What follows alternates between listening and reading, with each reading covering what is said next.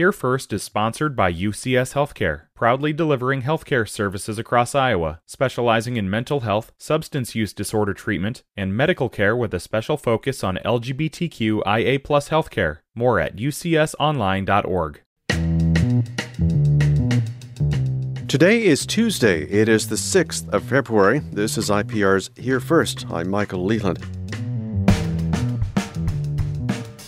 Governor Kim Reynolds says she's planning to send Iowa state troopers to the country's southern border for a third time. I P R's Katarina Sestarik reports Reynolds also dismissed efforts in Congress to pass border legislation. Reynolds went to Eagle Pass, Texas on Sunday to show support for Governor Greg Abbott's efforts to stop illegal border crossings. Reynolds says Texas has a constitutional right to self-defense, and she'll be using federal pandemic relief funding to once again send state troopers and National Guardsmen to support Abbott's border operations. One day after the U S Senate released a bipartisan border security proposal, Reynolds says the country doesn't need a new law. She says President Joe Biden currently has the authority to secure the border. I don't have a lot of confidence, in, uh, in no disrespect to the people that serve out in Washington, D C I'm grateful for them. But listen, this, in this environment, I don't have a lot of confidence in really um, too much getting done. Reynolds says the consequences of current border policies are being seen in Iowa as more fentanyl is found in the state. The governor's proposal to extend Medicaid pregnancy coverage to twelve months postpartum got an overwhelming support as it advanced through a Senate subcommittee yesterday. Current law provides sixty days of coverage after birth, but healthcare advocates say they're concerned about part of the bill that would reduce the number of pregnant people who qualify for Medicaid. Pregnant Iowans can qualify if their income is three hundred seventy-five percent of federal poverty level. The governor's bill would cap that at two hundred fifteen percent. Blank Children's Hospital lobbyist Cheney Yeast says lawmakers should reconsider cutting eligibility. We have a maternal mortality crisis.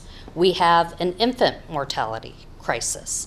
This is a single policy lever that you can pull to improve the health of moms and babies, but also support our workforce in Iowa. Governor's office lobbyist Molly Seffern says Iowa currently has the highest income eligibility in the country for Medicaid pregnancy coverage. This bill would bring it more in line with other states.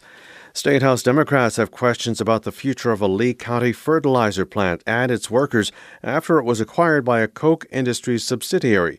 I P R's Zachary Oren Smith reports the questions come after the state used economic incentives to locate the plant in Iowa. Federal regulators still haven't weighed in on a subsidiary's three point five billion dollars acquisition of Iowa Fertilizer Company. But Democrat Representative Megan Srinivas of Des Moines and her caucus say Iowans helped finance the five hundred million dollars in incentives to bring the plant.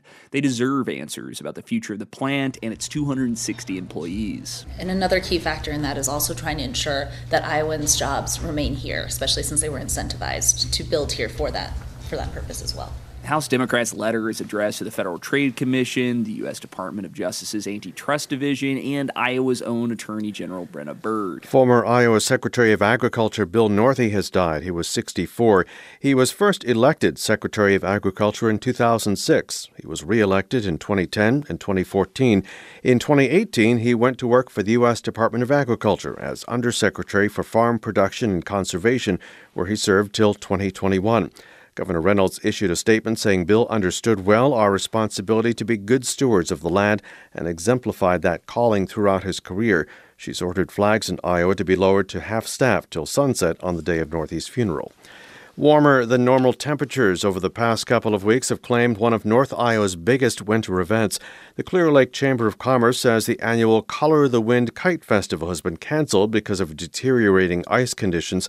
The festival features giant inflatable kites anchored to the lake ice.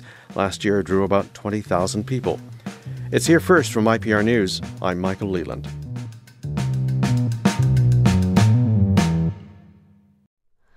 Hi, it's Terry Gross, the host of Fresh Air. We bring you in-depth, long-form interviews with actors, directors, musicians, authors, journalists, and more. Listen to our Peabody Award-winning Fresh Air podcast from W H Y Y and N P R.